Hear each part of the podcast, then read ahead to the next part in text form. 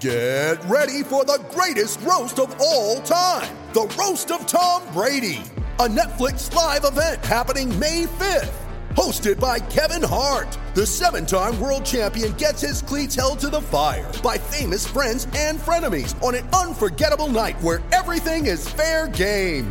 Tune in on May 5th at 5 p.m. Pacific time for the Roast of Tom Brady, live only on Netflix.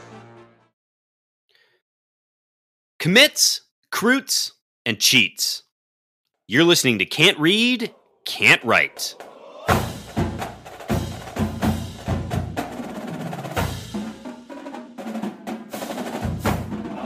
Welcome back, everyone, to another episode of Can't Read, Can't Write, the podcast that proves to Wolverines Spartans can talk.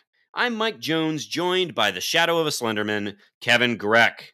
Kevin, I got a picture of you and Alex Plum outside of Crunchies, and it was just a picture of Crunchies, yet there was a, a trio of, of shadows. Huh.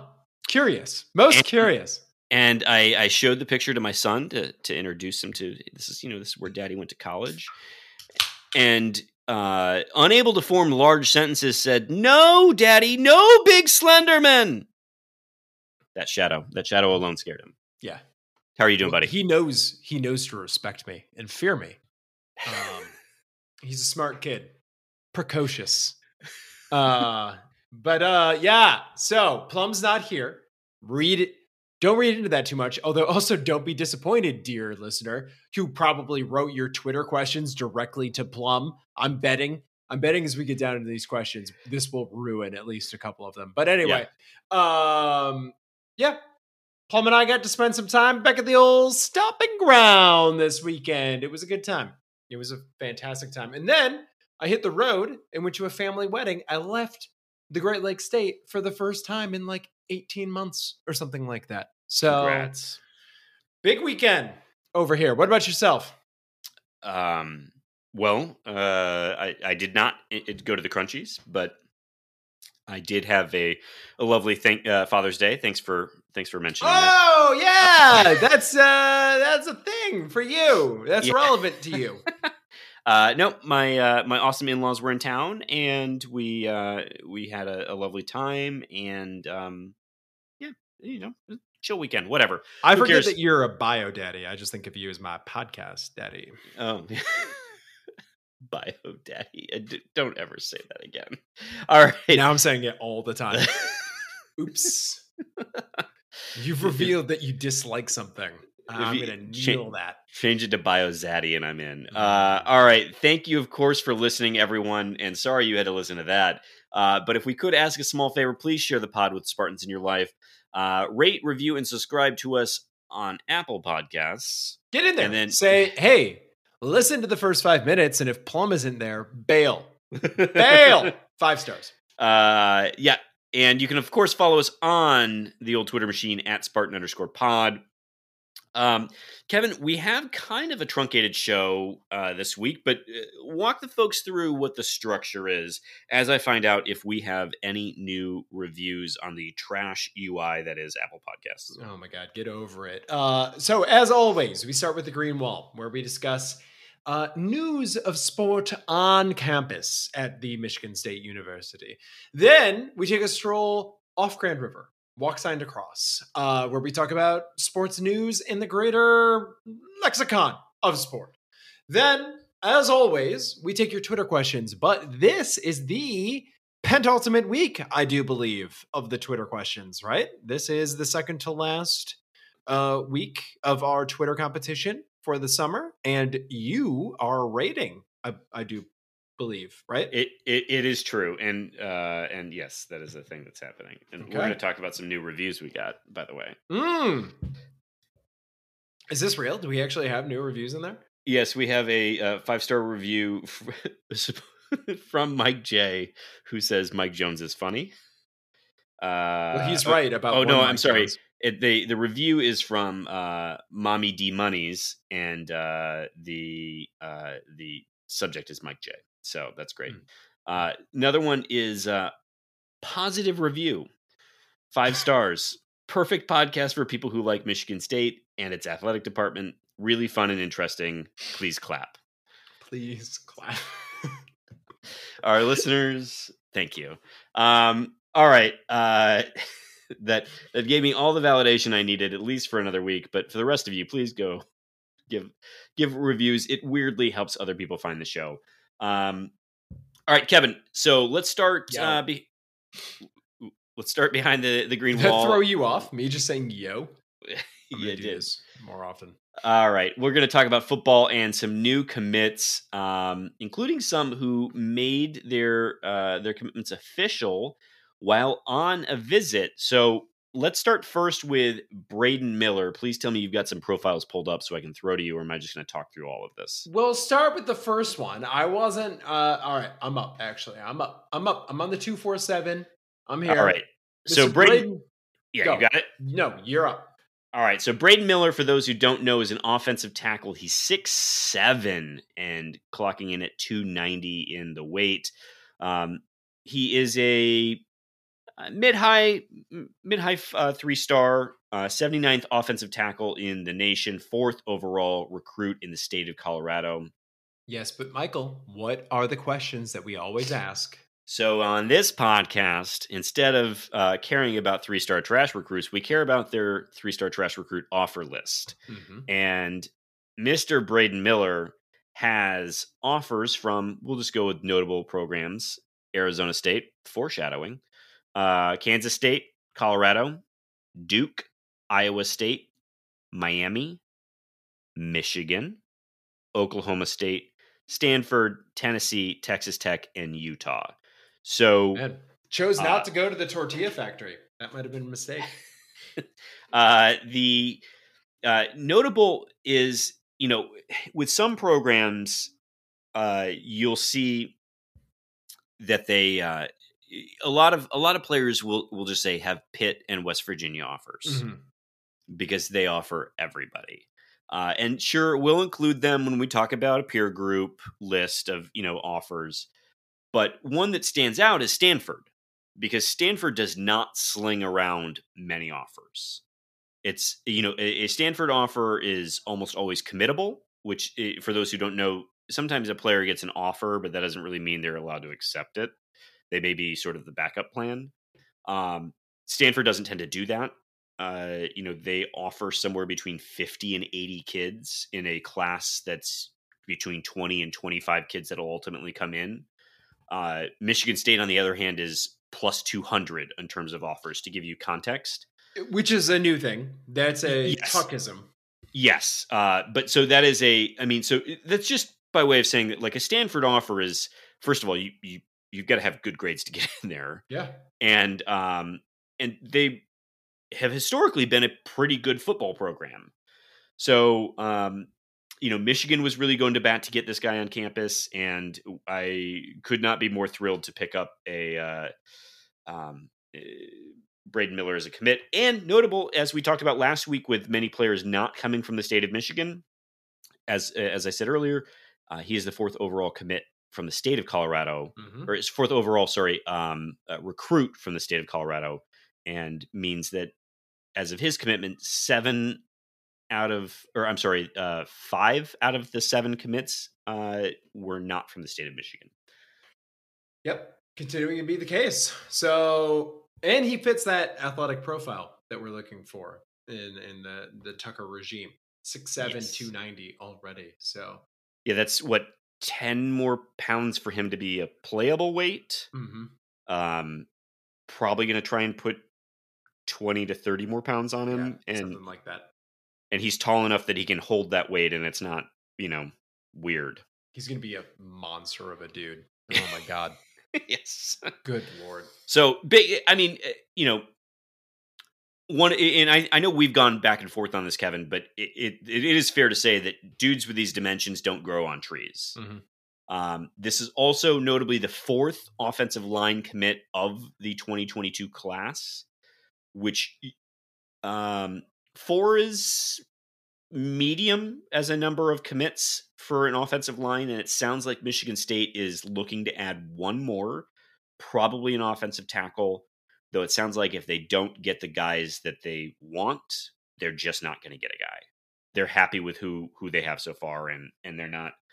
You know, it sounds like Mel Tucker really does believe um, if we don't get people who we genuinely want in our program, we'll just get someone in the transfer portal. Yeah, might as well. So anyway, uh, so yeah, Braden I think is uh, uh, an interesting and, and kind of a big time pickup uh, for the for the program. Uh, Yeah. continuing a line of of offensive linemen that I don't know how many of those dudes really get four or five stars um, because they're so hard to project out as what they'll actually produce at. Very nice. So- So, that's Mr. Miller. Moving on. Yes. Uh, go ahead. Mike, uh, yeah. So, uh, Greg, you got Michael Ma- Ma- Masunas? Masunas? I was going to say Masunas. Yep, Um, we'll go with Masunas. Six five tight end.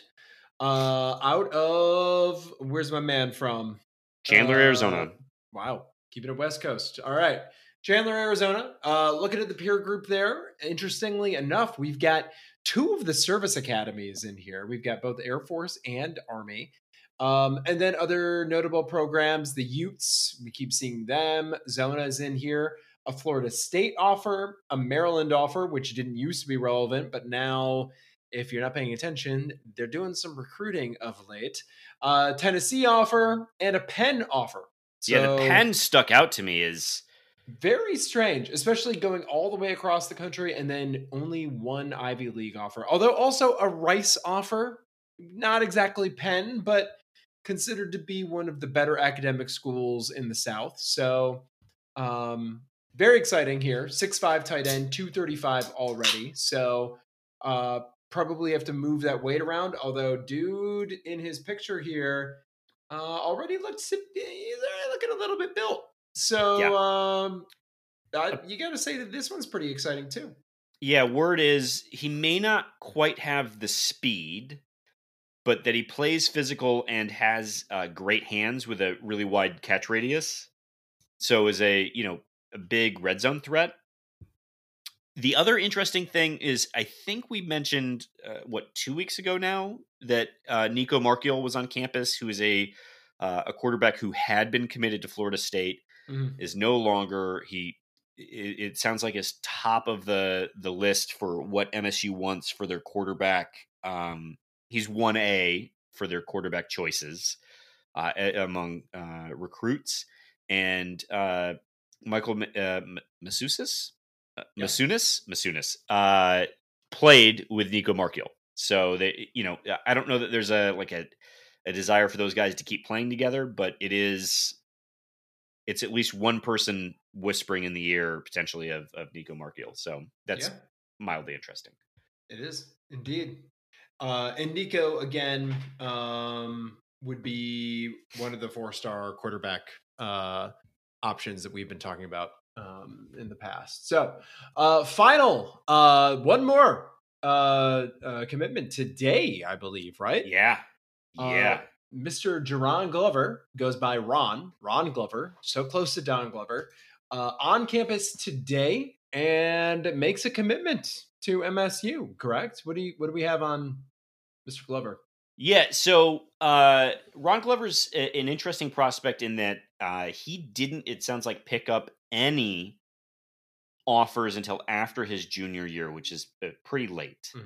and he is former teammates with Chuck Brantley, who is a defensive back who joined Michigan State in the class of uh, 2021, and is probably of, of all the 2020 2021 recruits, maybe the most likely to see significant playing time this next year. Um, but he turned the staff on to Ron Glover, uh, despite the 24 7 uh, sports page profile on Ron Glover. Uh, word is he's actually 6'3, uh, 190, 195, something like that, and runs a 4 5 40. Beatty. Speedy dude and super tall for a wide receiver. Um, that's a that's not super tall, but a, a tall enough wide receiver who can run pretty fast. um, so that's a that's a nice little pickup in terms of uh, offers on his list that you might say, okay, that's a little interesting. Uh, well, there's West Virginia. Yeah, I was going to Uh, say the aforementioned West Virginia that we see um, on every offer list. Yep, Wake Forest, uh, which all right, uh, Tennessee. God, they were offering everybody. I wonder if that's a maybe because of the firing that's happening. Uh, Just because they're Tennessee. Um, Cuse and uh, IU are, are Yeah. on here as well. And I have to say, you know, low key Indiana has been putting out some pretty great receivers lately.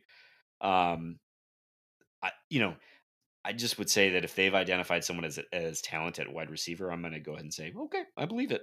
Um, so that's a a nice uh, little pickup. Now, Greg, you had said that I don't want to say there was any concern about the commitment of Ron Glover because we we're not going to poo poo the commitment of anybody, but that you know in a, a broader sense that you know we talk about sort of uh, Nico Marchiol as a one A choice. Yeah. That when you get a commitment from somebody, it can affect possible commitments from other people.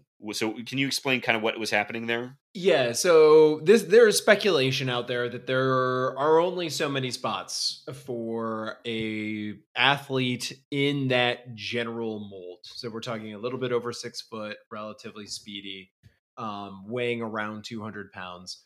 Um, someone would need to be either in the defensive secondary or the wide receiver core. So um, the trick there is that there were a couple recruits that we've actually already talked about on the podcast, most notably being Antonio Gates Jr., for whom there was some expectation that a spot was open for them. Um, also, I think uh, you would add to that that general uh, that general frame would be uh, Franklin, Michigan product uh, Jaden Mangham. So those were two guys that devotees of the recruiting uh, system kind of thought were in play. Uh, and it might mean that there's only room for one of those two guys, um, or some changes might need to be made. So, Or it may also mean, right, that maybe those guys aren't interested in Michigan State any longer. could mean that. Could mean that. Although I think this, the expectation is still that Antonio Gates Jr. is very, very much in play, right? Yeah. eh, So I guess I kind of have two points about that concern. One is you got a six three dude who runs a four five forty. I- don't care how many stars he has. Take take that man, Sure. right? Like, do you believe in your coaching? And if you do, then take you can't you can't really coach that six three four five forty, right? So there's that. And then I guess the other thing I'd say is it seems that you know when we talk about sometimes we talk about the the D'Antonio era and and uh that some guys weren't fits for for that culture, right? It seems like in the Mel Tucker era that you're not a fit for this culture if you don't think you can win the job. If if you're scared or annoyed that like you know we we picked up a guy who who maybe competes in your profile, then you're probably not a fit for who Mel Tucker is looking to recruit. Mm-hmm. If you're annoyed that a transfer came in at your uh, at your position group, you're probably not a fit for Mel Tucker's team. And like we've seen that because there's been massive exits from the the the the the team. But so I you know, you sure maybe it does mean that we can't get both of those receivers. I do think it's a little presumptuous to uh, assume we would have gotten both of those guys. Yeah. Fair. So I, I default back to you have a six three guy who runs a four five forty. Take him. Yeah. And and there there's a reason that they would have taken the commit. They wouldn't have done the D'Antonio, right? They they offered him. He was on campus, and they took it while he was on campus. I mean, D'Antonio would take would take commitments from guys while they were on campus, but it just not in the same way where they would just sort of appear out of nowhere. it was, Sure. Uh, this was not an expected commitment, is my understanding. Is that fair to say? Yeah, it sounds like some other dudes were in the room when it happened, and um, yeah, I, I don't know. Unless they had them all there and they tried to like do this thing where they got one guy to the domino to fall on one guy, and that would peer pressure the other ones into it. I I don't know. That is if if that is true, that is strictly the kind of behavior that did not exist under Yes. the D'Antonio regime. Like the commitments would happen like in his office with commits and their families Right. talking about the positives and negatives of the MSU football program Um, Mark would- may have had a staffer prepare a PowerPoint yeah, to go over the pros and cons. um, that is that is the system that used to operate uh, at MSU. Um, but you know, I don't know. Uh, You know, we all we see are the promotional shots. All we see are um, interviews with recruits after they come on campus. They're largely positive, but the impression that I'm getting is that recruiting kind of more reflects now recruiting nationally and, and how that works. But Well, so is this something we were sort of deprived of? I I mean, because there is a certain amount of uh, amount of voyeuristic joy in this, right? Like we are fully in. There are no sports to talk about. Space, don't tell them, Chelsea. What are you which is doing? why we're spending this amount of time talking is about you doing, baby. So, it, like, I mean, it, it certainly is exciting to imagine uh, how future teams will be, though there is also the harsh reality of football that is uh, probably a lot different than basketball. Not probably is a lot different than basketball in that, you know, maybe half of these guys don't end up really mattering. I, I mean, that's going to happen even more frequently than it used to. Right. So, so eh, I mean, I guess is this a joy, uh, an off-season joy that people have gotten to experience for the last 13 years that we just didn't have? Or or is Mel Tucker doing something truly different? Different Or- than what we have previously experienced, certainly. Yes. But is it maybe different than what what happens down the road in Ann Arbor? Uh, I don't know. Yeah, they're I- a little insufferable. Yeah. I try, like I've said, I've got really good guardrails up that what happens down there doesn't entirely cross my desk. Yeah. Um, what I will say, uh, there have been moments where we've been critical of Coach Tucker's uh, recruiting to date. This improves MSU's station in the Big Ten on the old 24 7 uh, recruiting rankings to seventh, right? Middle of the Um, pack. Yep. yeah. Uh 30th, I believe. in the- 32nd. 32nd in the country. Um so we'll see where it goes from here, but firmly ahead of programs like Nebraska, programs like Iowa, even programs like Indiana. Um that have actually a couple four-star commitments, but just really small classes at the moment. Um, way ahead of Wisconsin. Did you notice that Wisconsin only has two commits right now? Well, for the class of 2022? I, I think the pickup that we made uh, uh, from them is a big deal. Yeah. Big, big deal.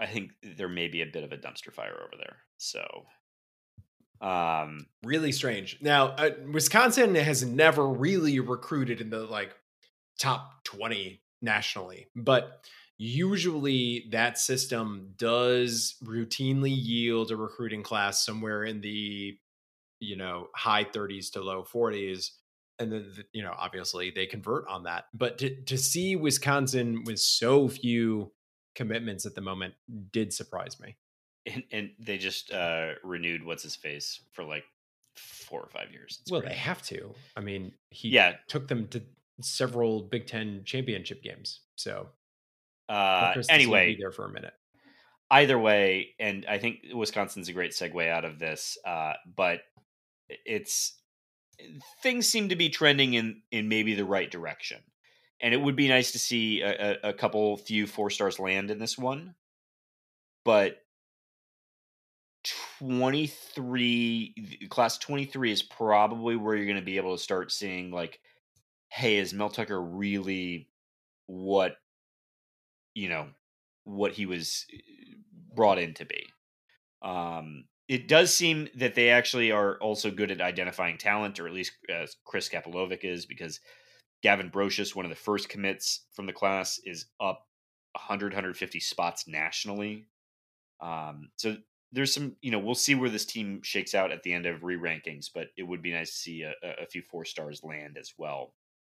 But Speaking of Wisconsin not having anyone on their commitment list, let's talk about basketball, where we have no one on our 2022 commitment list, and uh, we had some recruits on campus uh, this this past week.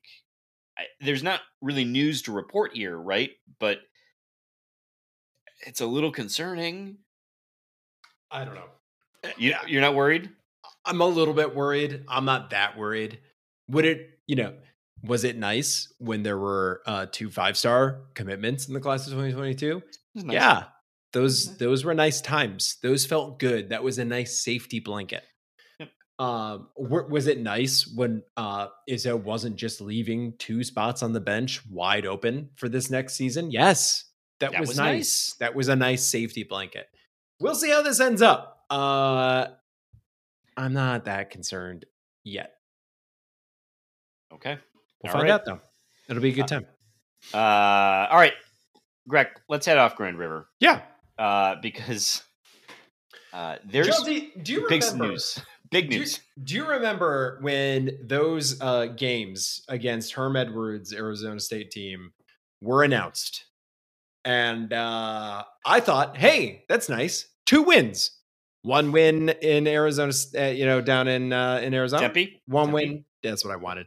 Uh, and then one win in East Lansing. Neither of them happened.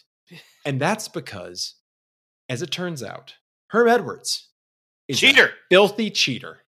Cheater.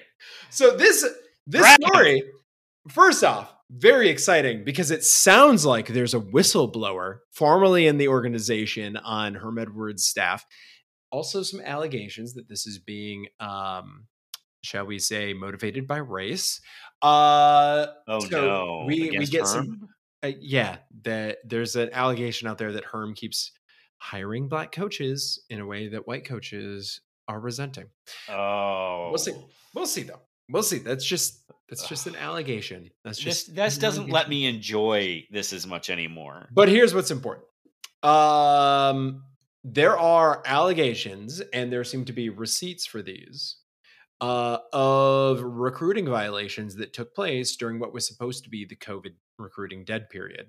And that would include a number of things that would, re- including on site visits and uh, tours of, of the facilities, as well as communications, as well as apparently coaching for a recruit's um, you know training exercises that they were doing. So uh, it's going to be fun to see how this progresses. But it turns out that uh, not not entirely above board over there at the old Arizona State University. I mean, I don't know that anyone is surprised. That that things weren't above board at Arizona State. It I mean, this stuff has uh, definitely happened across the country. Well, that was my next question for you. Is like, for, if you gave me some receipts that are non-COVID related, Yeah. I'm more intrigued. Right? Like, that's that's a bit different. Yeah. I it.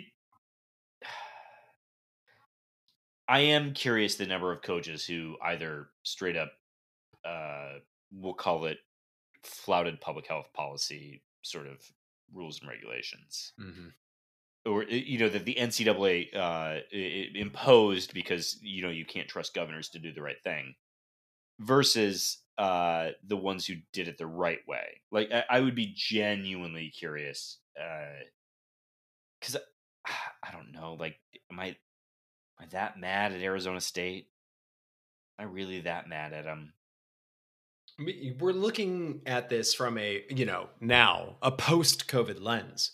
But we have to recall that at the time of these actions, Yeah, I guess the country true. was entirely in the grips of a of a you know, global pandemic and unnecessary travel, which this would include, sure. was a unnecessary health risk, not just to the recruits and their families, but to the country overall. Uh, the moving of population, you know, let me put my uh, my Alex Plum hat on for just a moment, but moving folks across the country, putting themselves uh, at risk of contracting the disease, of spreading it around in these ways, like this was behavior that was entirely unnecessary and gave you a distinct recruiting advantage. So, but well but in fairness there was nothing that prevented you from uh going to a campus as many students did to check it out beforehand and then FaceTime with a coach the entire time. Okay. I, I mean, like that's that. It's it would be insane and is like we remark on how it's insane that some players that even joined Michigan State having sight unseen. Yeah. But some did make the trip because I don't know, it, irrespective of sport, they were making a choice about what school they were going to attend. And that's fair. Yeah. Like I don't know about you, but I toured schools. You you absolutely should tour school before you go to it. The problem is that we don't know the circumstances under which Yeah, and it sounds like there were tour buses involved, and Mhm. like, yeah, no, I, I'm I'm with you. I just as I'm loading up my like rage meter, right? Will Wade is still employed. is it is it bad? Yeah, it's bad. oh. Which I think, ah, God, did I hear that a f- like some football coach tr- trashed on Will Wade, like about how nothing matters But- well, because that football coach is right, it seems. yeah. So so anyway, like I'm just where I'm trying to sort of place ASU, which don't get me wrong. Yes, you're you're right on the public health front. Like we shouldn't be we shouldn't be encouraging travel in in sort of extra ways. We certainly shouldn't be putting a bunch of recruits on a bus. Mhm. Like that's also bonkers. So yeah, I, all right, I'm with you, but again, I, where I'm like it's ASU. If you told me Bama was doing this, though, I would be I would be calling for heads. Well, maybe not Bama. Ohio State. Ohio State. Calling for heads. Indeed. Let's Uh, uh let's actually keep it on Arizona State for a moment. Um kind of. And uh announce, dear listeners, uh recall back Mr. Jon Rahm, uh previously disqualified from the PGA Tour for testing positive positive for co- uh, COVID. Not long COVID though. What just happened, Jonesy? Jon Rahm won the U.S. Open in a what by all accounts a um a crazy finish overall. Yeah. I mean, there were a lot of leaderboard changes happening down the stretch, I believe. I was at Father's Day uh, on the deck uh, away from the TV, but that's my understanding from the other room. Yeah.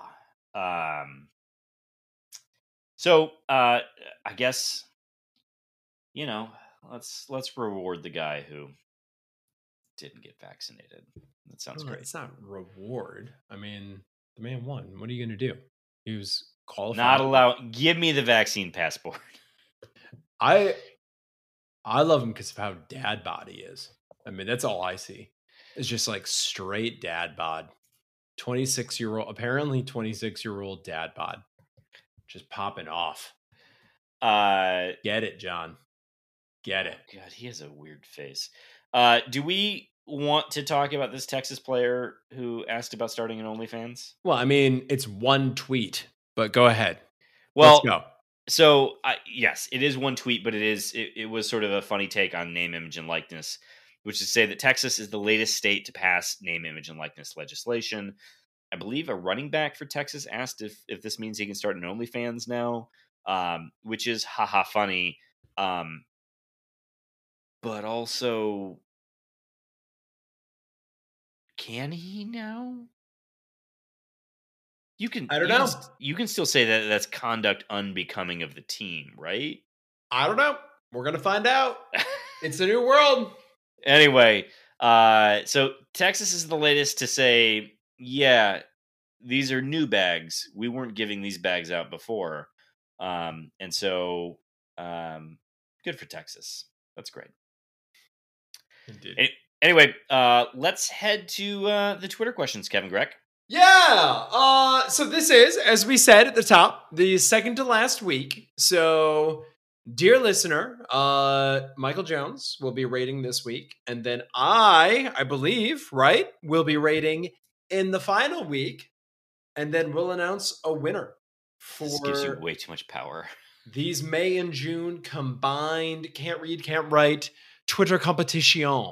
Have It we decided on a on a prize yet? If no, I think it's a great thing to announce the prize as you're announcing the winner. I think that's perfect. That would be in keeping with us as a podcast Yes. All right. and our general vibe. Uh, so first up is Nate C, and I've realized that we don't do a good job at at sort of sharing people's Twitter handles, so I want to do a bit of a better job at doing that. Who is at one cool Nate? Uh, who Nate has, for those who don't know, uh, is one of our favorite listeners who's uh, been out at sea on a tour with the Navy, and uh, Nate says he is finally caught up, and he has a question. Does anyone think that Kevin Greck and Terry from Solar Opposites may be the same dude? Are you an alien, Terry Greck? Well, here's what I'll say. I I'm really trying to drive a little bit more foot traffic through my Wetzel's Pretzels. I mean, it, the franchise is not doing well right now. So, any ideas that either Nate C or anyone else might have, maybe maybe make that part of your questions for next week if you really want to appeal to me.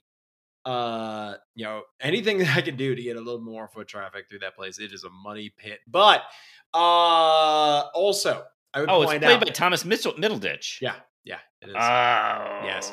Uh, there's also some resemblance between Terry from Solar Opposites and just the Slenderman generally. So it's it's possible that uh, Didn't did Thomas Middleditch get canceled? for what I didn't hear this. I think he did. Classic Tom, classic Tom. Are basically are they just going to go one for one and hit all the Silicon Valley dudes and just knock them all off their perch? Uh, there there is there's something. Uh, yeah, there's there's some. Uh, we can we can get back to it later. It's fine. Can't wait. Uh, all right. Um, also, what do you think of the idea that whoever submits questions every week, but comes in last place, has to only give like segment fishing? Like their their questions for an entire month have to just be segment fishing, I think it's a terrible idea. and we can we can we can just take the suggestions and pretend that they're our own.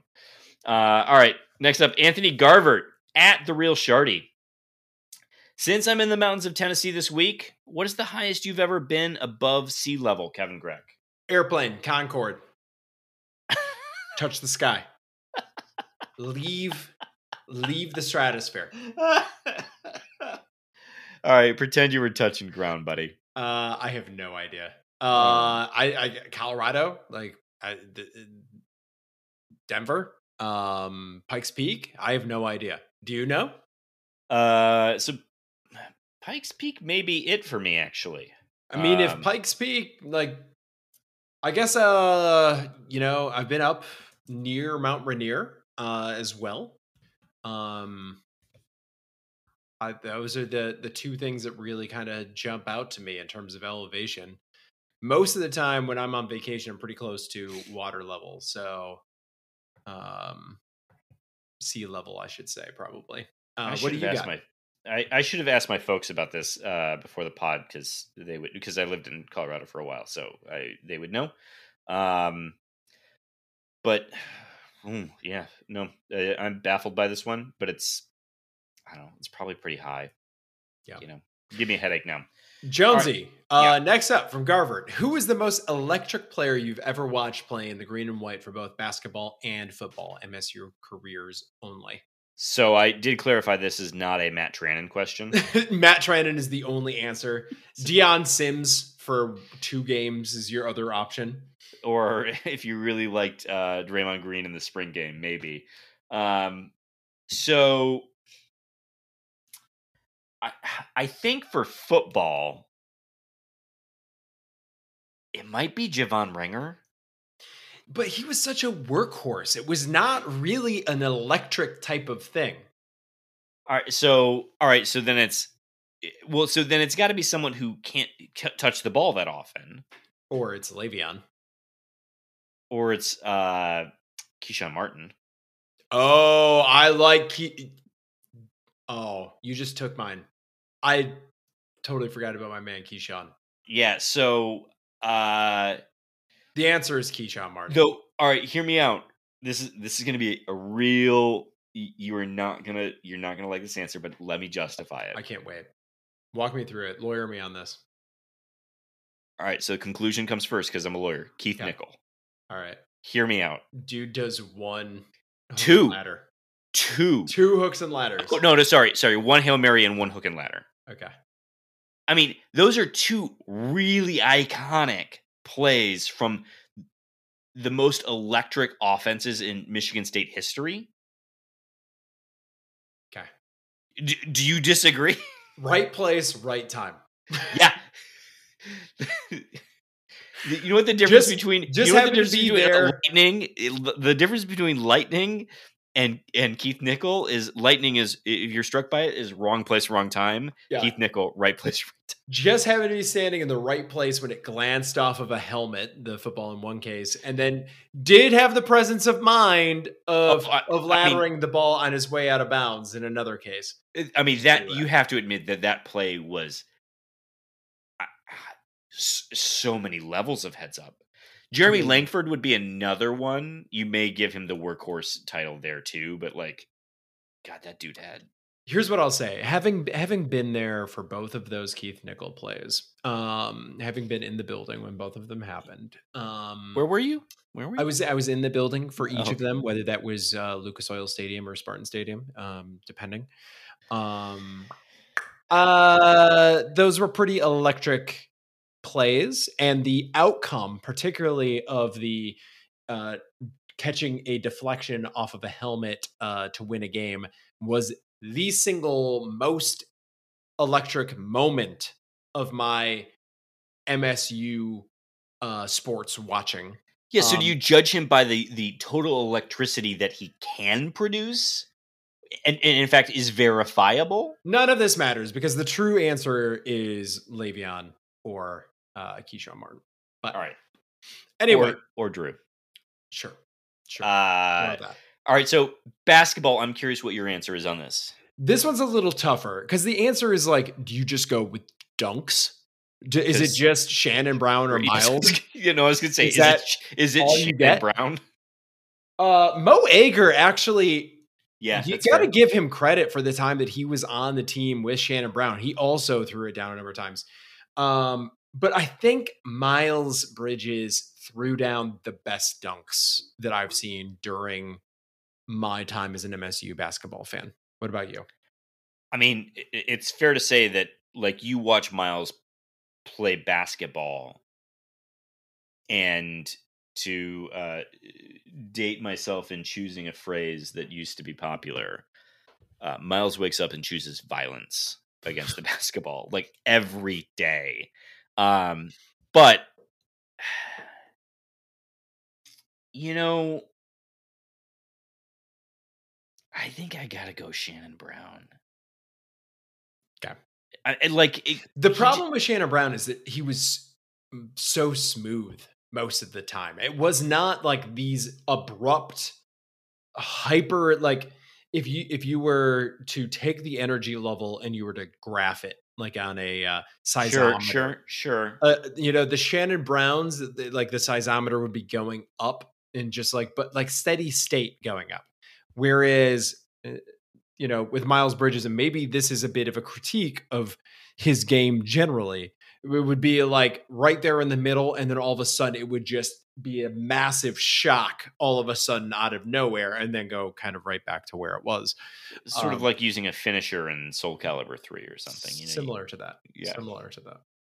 Okay. Next up from from Garv at the Real Shardy, he asks, "Prop bet of the week: Mel Tucker wins during his MSU career versus passing accuracy of the QB with the most snaps next season. Over under is set at fifty nine point five. All right. So Kevin, let's do some math real quick.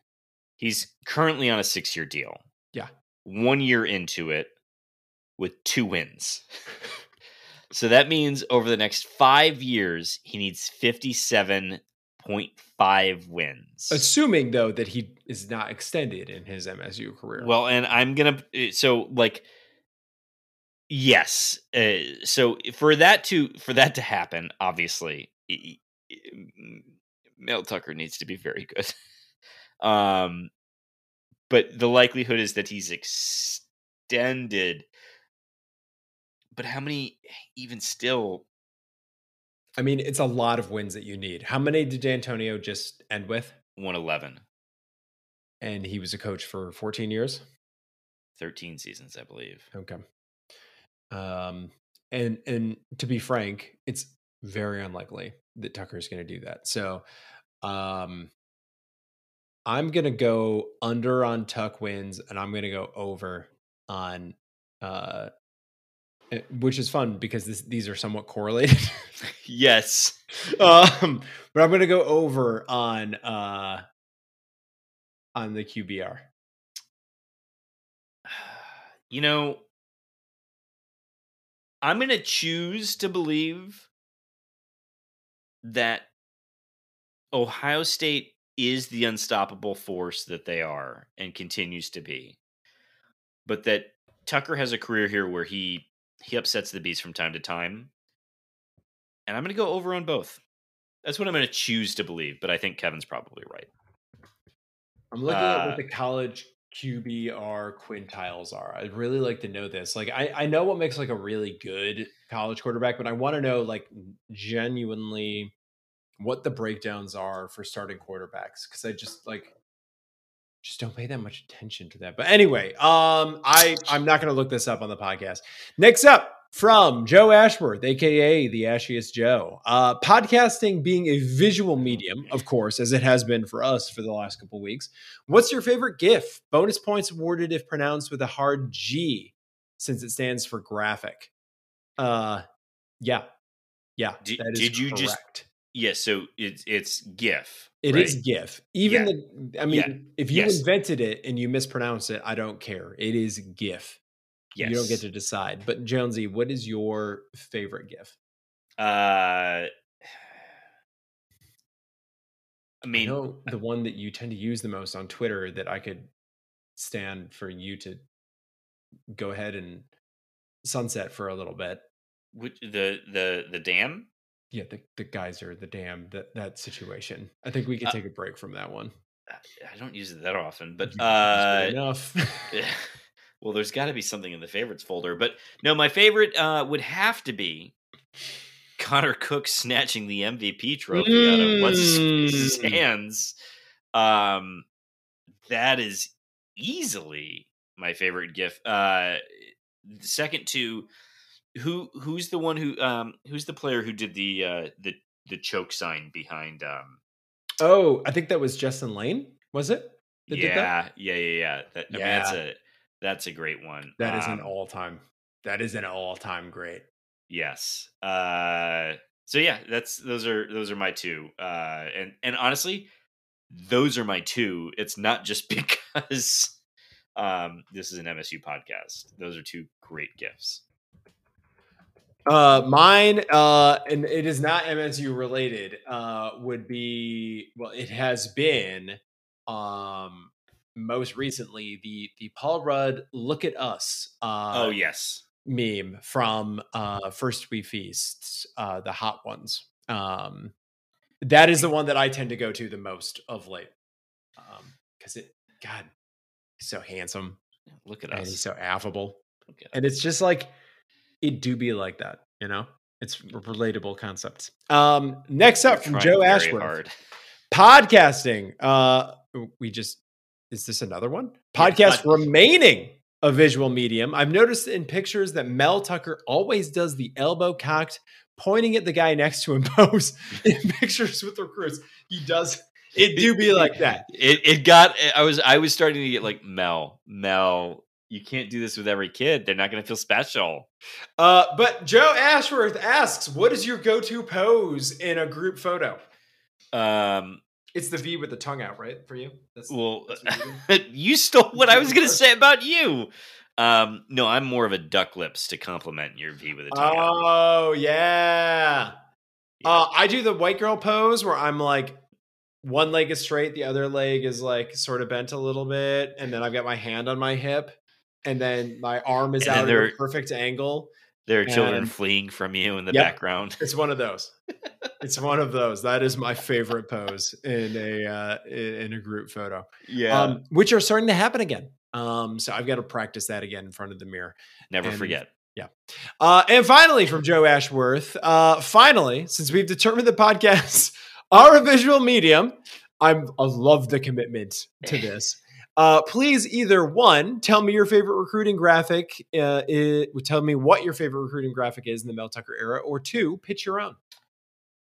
Uh, it's it's got to be the um the Spartan Dogs graphic with the guy sitting on you know with the commit sitting on the chair with the the two Dobermans on each side of him.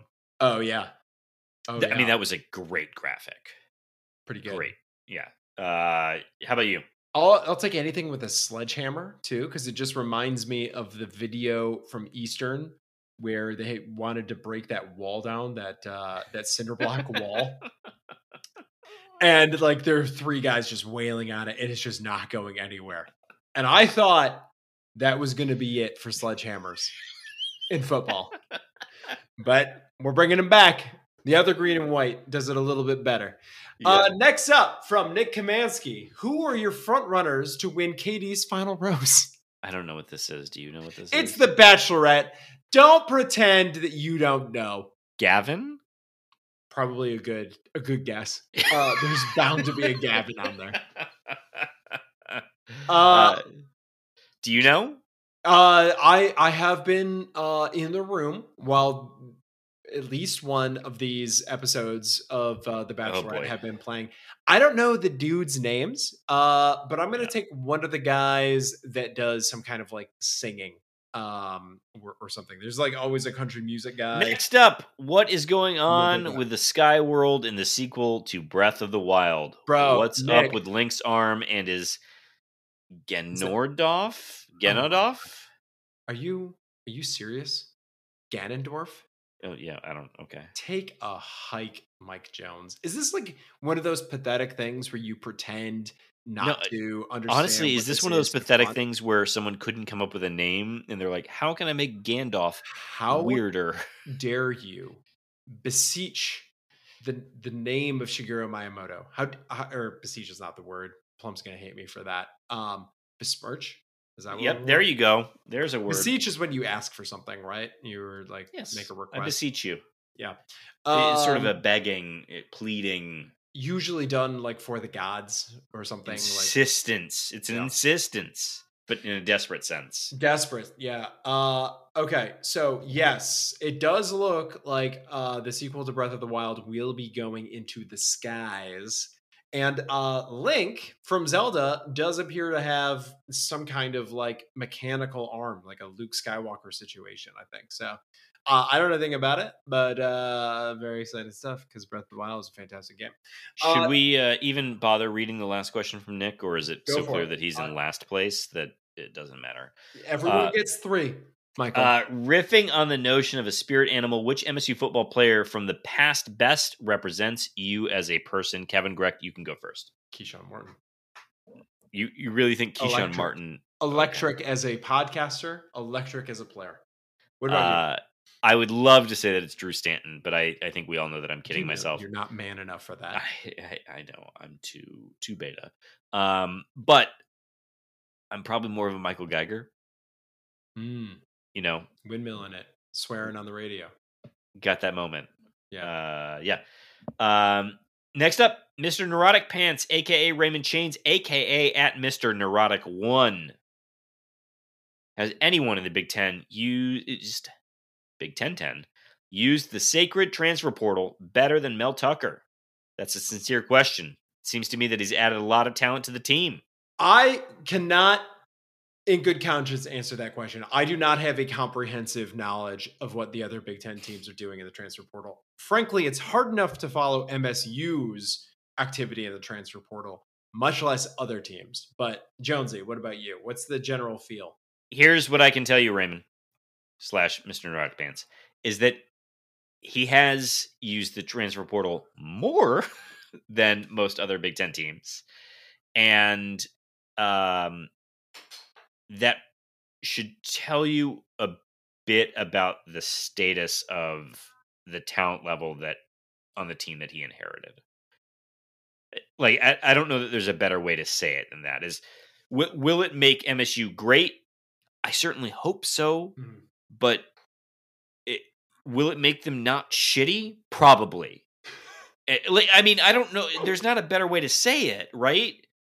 I would love to say that we beat two great teams from the Big Ten last year, but the truth is, is we beat one good team and then one team that always thinks they're good. And so, you know, I just eh, I I'd like to believe that we will at minimum be middle of the pack next year.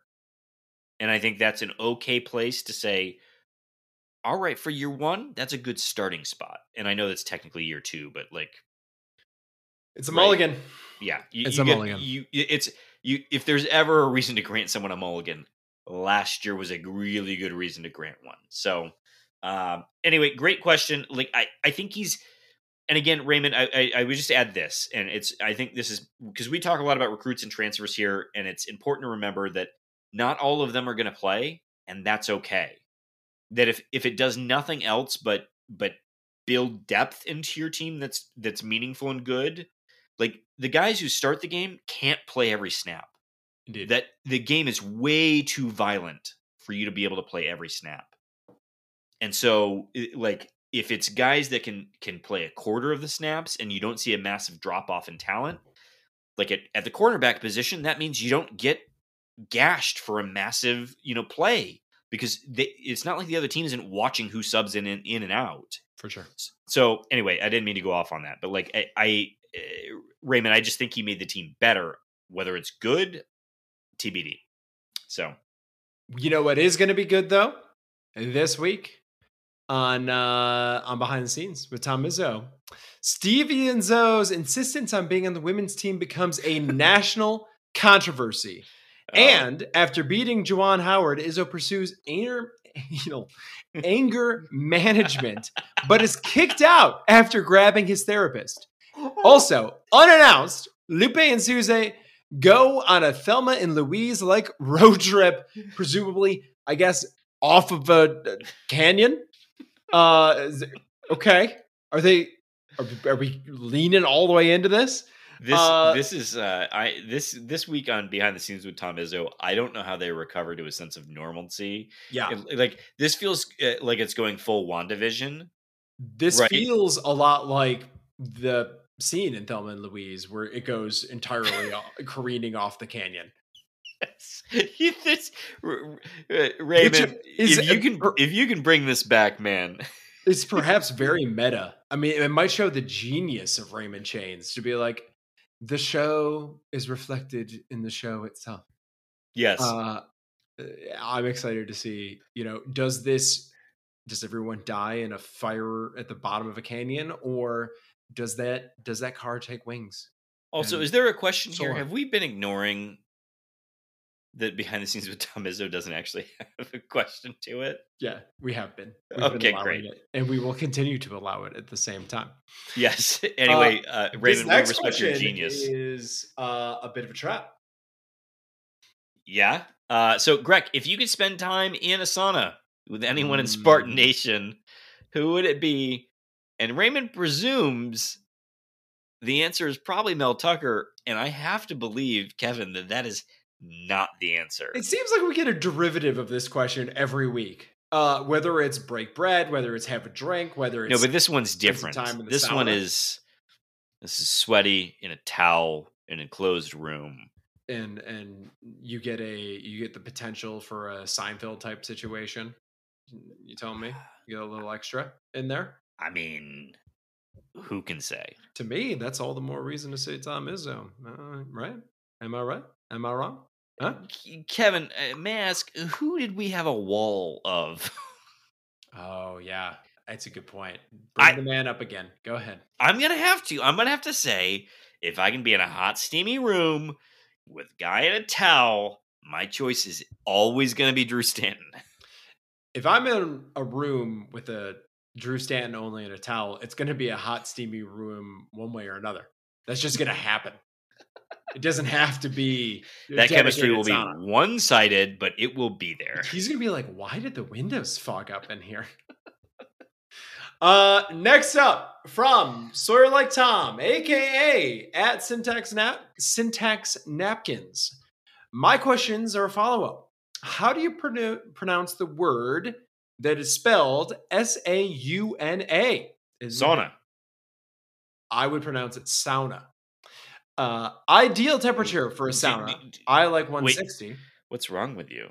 I think that's there some- actually how you pronounce it. Is there You something broken in your nose? You rube.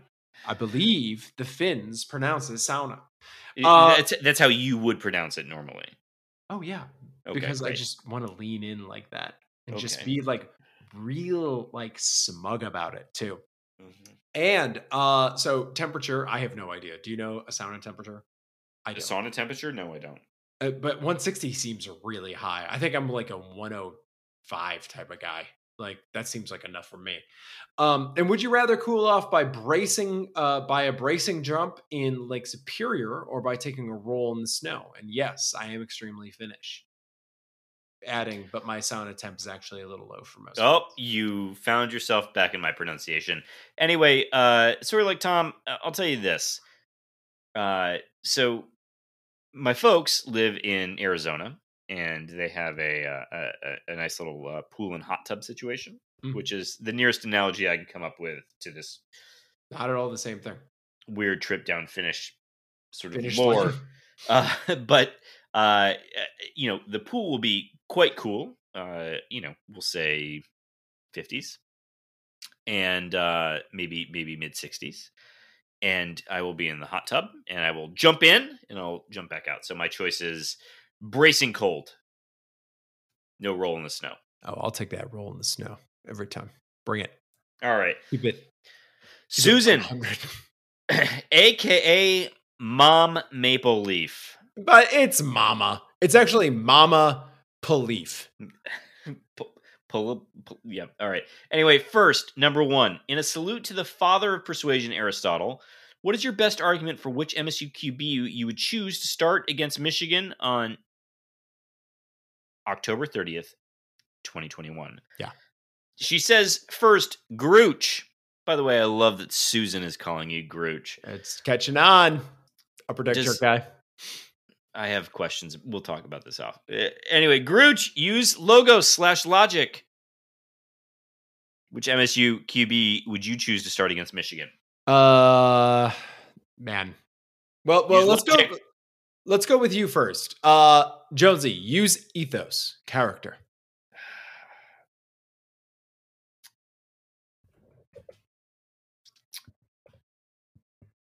I have to believe, man, this is not the answer I would actually give.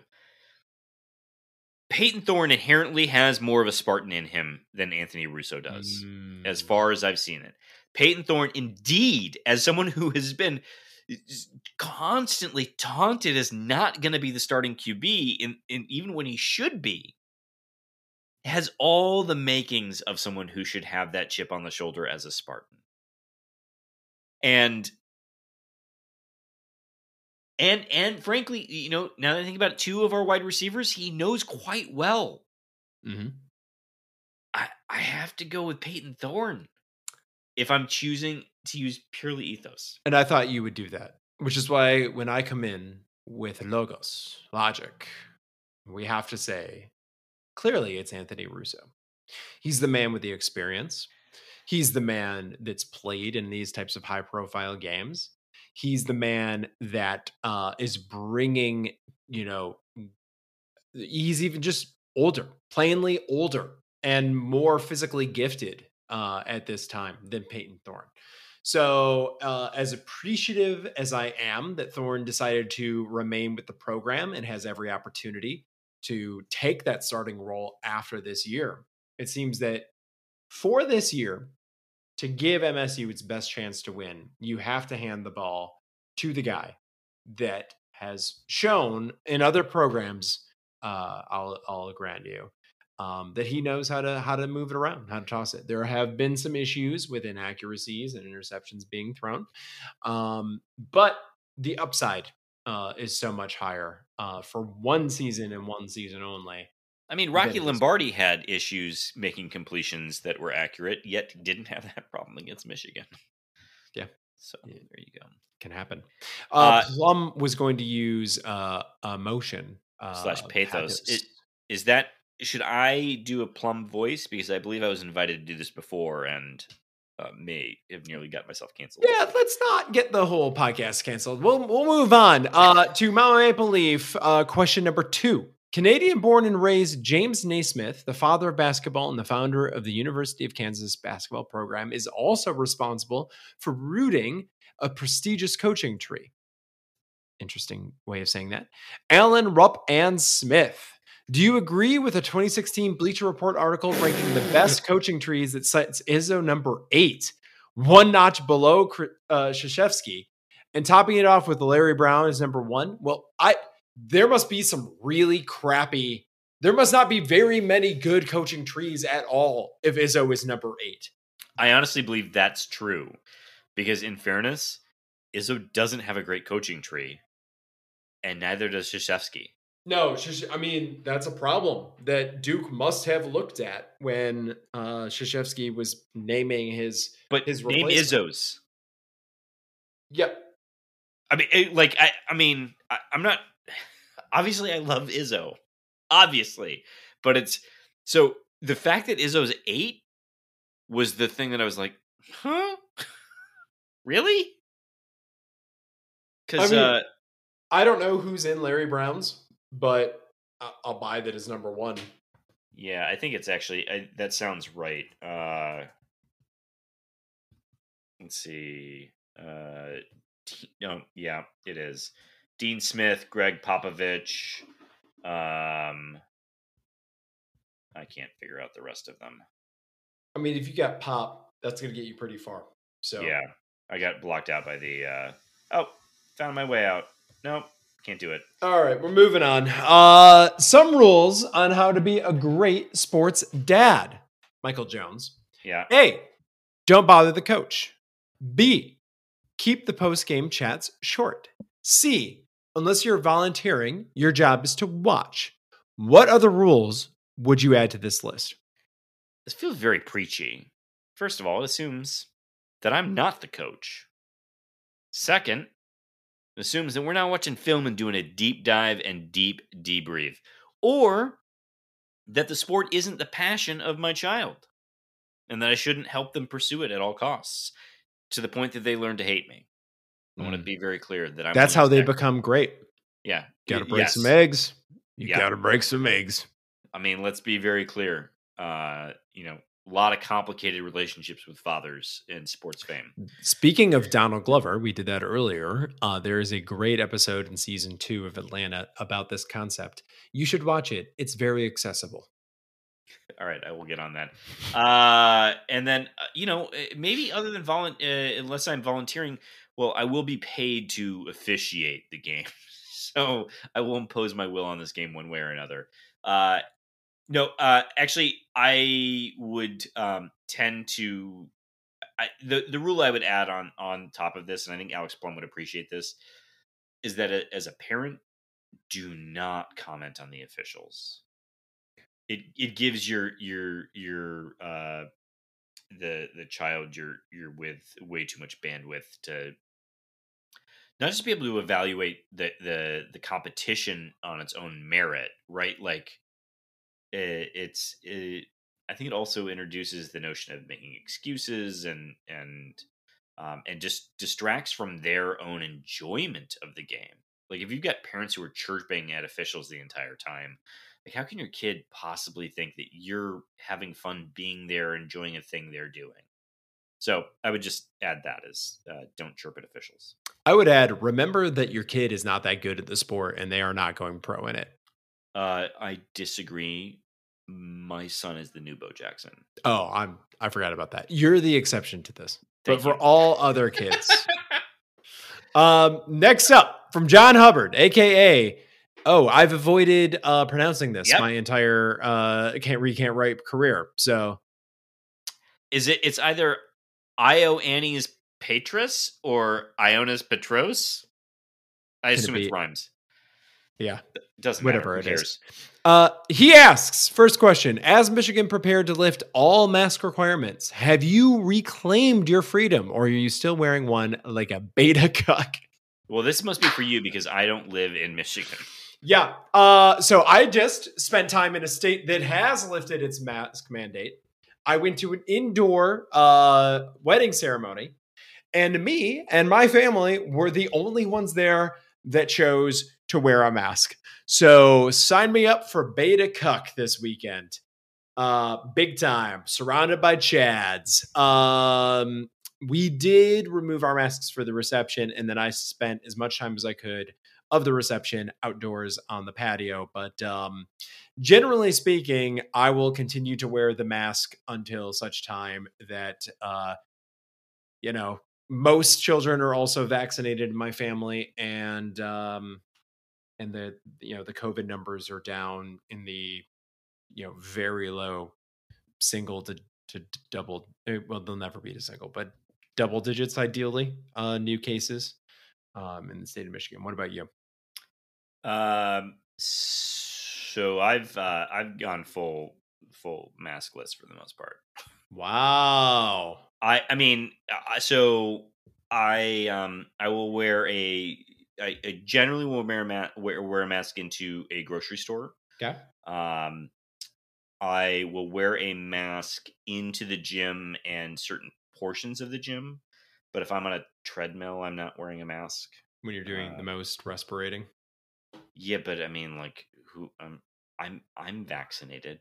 Hmm.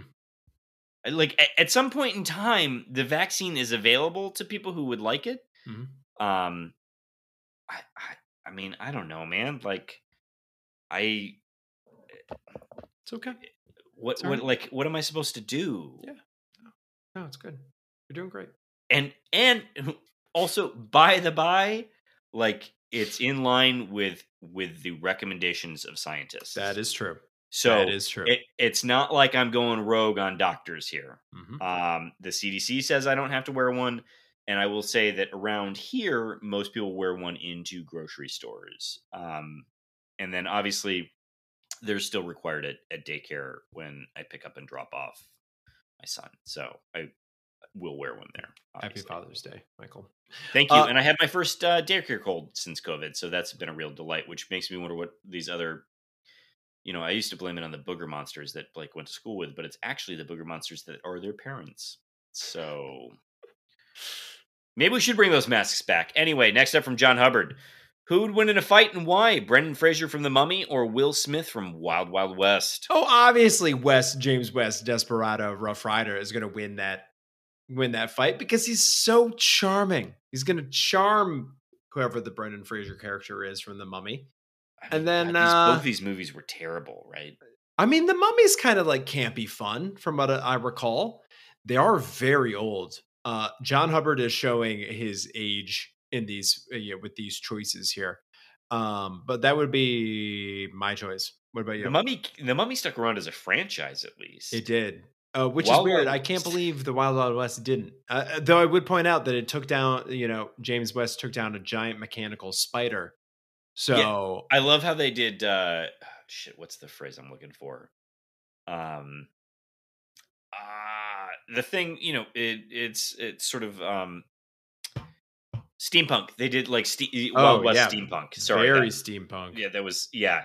Uh, I mean, Brendan Fraser to me is both a a bad actor who was in terrible movies and Will Smith this was a it's not that Will Smith doesn't have misses on his record cuz he does. After Earth was a revelation. that see, I can watch After Earth and find true joy in that. like it is it is so bad. I mean, was he some kind of Suicide Squad in After Earth, or or what? Oh, and his his child just oh bad, just bad, all of them. Anyway, uh, I'm going. Uh, I'm going with Will Smith. Uh, even though probably the right pick is probably Brendan Fraser, if we're being really honest. Um, because Brendan Fraser had to fight that mummy and yeah. was a little bit thicker, you know. He's a bit huskier, dude. That's true. He is a bit huskier. Anyway, all right. Uh, out of the few remaining places uh, uh, available from our time as undergrads, which is best? Rice Kitchen, Pita Pit, or Bell's? I'm going to disagree with the premise of this question. I think, actually, from the most part, uh, there are a lot of places remaining from our time as undergrads, especially if we're looking at bars. But of these three, uh, I will give Rice Kitchen credit for being the only two star rated restaurant in East Lansing that manages to survive all of these years. Yeah. Uh, and I will set aside Pita Wait, Pit because I was. I'm sorry. Is Bell's does Bell's have a higher rating than Oh, two stars? Absolutely, Absolutely. And it's going to be my choice here. No, Yeah. you yes. A, a restaurant that has openly displayed like merchandised boxes of Jiffy pizza crust. Jiffy. hmm Okay, all right. I'll take it. Okay. I'll take it. okay. In fact, actually, Mr. Coastal Elite, the finest pizza that East Lansing has to offer No. at Bell's. Yeah. That's the best. Truly All the right, you know best. hey, look, if we're not busy doing what we need to do to commemorate the day, we should find some time to wander over to Bell's and see if it holds up. My uh my Was he- neighbor uh owns the house. He actually inherited it from his mother. They've owned it for like 80 years. He doesn't live there all the time. His daughter lives What's- there, but What's what's your neighbor's address? uh I'll follow up with that information. I'll have to I'll have to look that up. Uh but I, I'll get you. Uh he tells me that on his way back out of town, he frequently stops at Bell's to get to get himself a pie to take it home to the family because they love it. They can't get enough of it. So I don't know if that's more of an indictment of the uh, west Yes. the west coast of the states uh, or of uh, his judgment. Um, but that is what he has told me several times. Uh, next up from friend of the program at CT and TC. Happy Father's Day. Thank you. If you could have one NCAA basketball coach to be your dad, who would you pick? Uh, well, it's got to be Mark Turgeon, right? Well, I think you should go with Tom Izzo because it's your only chance at your height of actually being on a team. uh, isn't that sadder though? That you would not be on a team unless you were. I how mean, how, how old would you have to be to be at your dimensions for someone to believe in you? wait, uh, oh, to think that I have any potential at all? To th- like maybe one day you'll fill out. Every at every age, there were there's no indication that I would ever become athletic or coordinated or like there was never a time when anyone had any hope in in my athleticism. Uh, spite of the height. so I guess if I'm being uh more serious about this answer, um,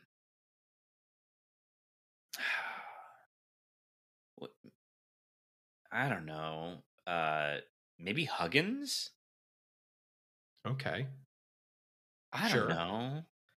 Like, if I can't pick Tom Izzo, which I- I feel like maybe one of the rules was that I couldn't pick Tom Izzo, but I mean, do I want Tom Izzo to be my dad? If you take know. Huggins, you have to both live in West Virginia growing up and then also for college. Uh, So that's well, he was in. Cincinnati for a long time. Yeah, but you would have been, I mean, we'll say for the purposes of this, growing up now, it's a lot of Yeah. what, Virginia. M- Morgantown's nice. Uh, I hear, I, I do hear that. that Morgantown's nice. it- Morgantown is genuinely nice. Uh, I, I would have, I don't know, it, it would have been weird to like John Beilein's not so offensive, but like that means he's um, uh, he it feels weird to, uh, the idea of him being a dad of like, I don't know, he's a bit old. I Mhm. guess is what I'm getting at.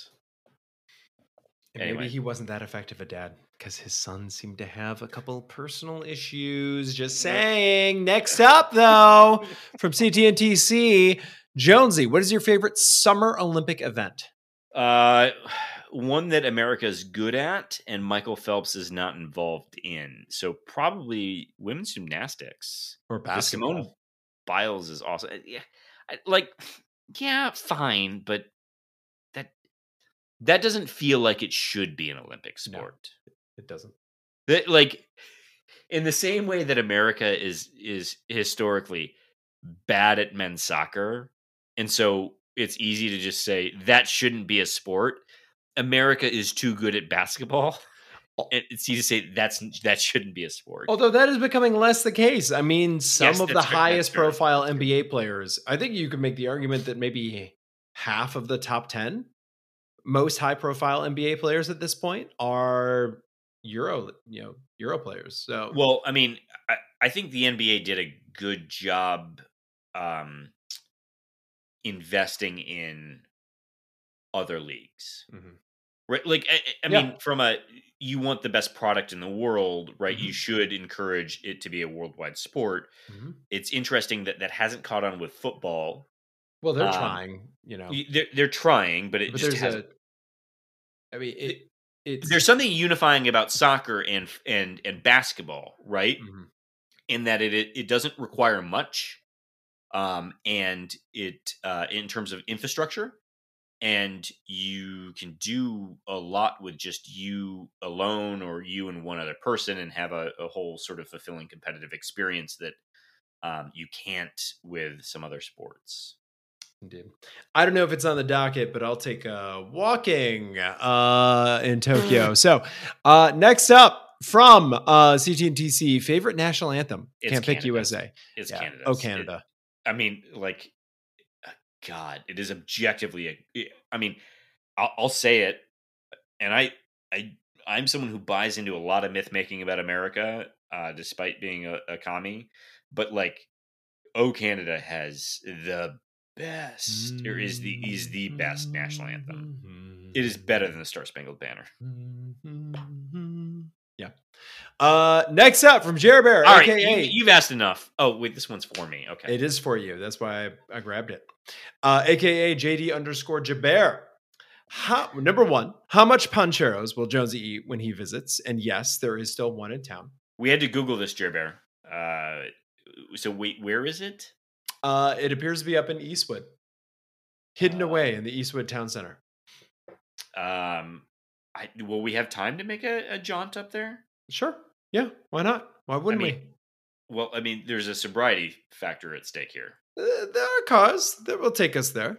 Okay. We'll get you a black car for your pancheros. I was gonna say how much how much is uh the wife gonna not be allowed to do things because you'll be like drive us. Gabby! Uh, all right. Uh, next up from Jer Bear. Uh, best micro brew. No, I'm sorry. Best Macro macro, brew. brew. for tailgating. This is a great question and one that we could spend conservatively 45 minutes on. I mean, it's it's the Miller High Life. No. Yes. Yes. No. Yes. And that reaction is exactly why it's so important. Give me the bright orange can. Yeah. It's the high life. I'm going to be living Wait, it. orange can? They occasionally, you know, because tailgating happens during hunting, oh, hunting season, season. Yeah. they do release a bright, uh, bright orange can so that you don't get shot and you're blind. Uh, Uh, that is not something that an East Coast elite, elite can relate to. Mhm. Um, but I will say, I will pick from the same family, and I will say Miller Lite. Okay. Get a good light calories. all right. Last up from Jer Bear, aka JD underscore Jer Bear. Uh, big we- Big Ten West surprise team in football this season. It can be either a good or bad surprise. Uh, well, normally I would choose something like a Northwestern, but it's hard to choose. They lost as a lot of people. Uh, yeah. Um, maybe the surprise is that. Well, I would say maybe the surprise is that Nebraska still doesn't put it together, but that would not be a surprise to anyone either. Um, I weirdly think this is Iowa's year, and here's why. Northwestern is down. Wisconsin's probably down as well, which means that Iowa just floats where Iowa floats. And so they are the historical just dark horse because you never know if the Big West Big 10 West is going to be shit. And they will be. so Jay, so Jared Bear's question about what the biggest surprise would be is, uh, the default will happen. well that that that shit will be restored and uh and and that makes iowa good because you know they're all bad or you know what uh the surprise could be that pj fleck you know brings it back around Here's the surprise.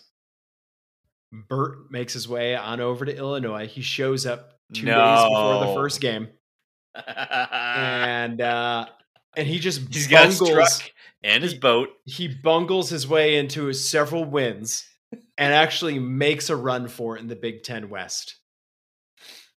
If if uh, Yeah. Bert if Bert pulls in six wins, I will say watch out.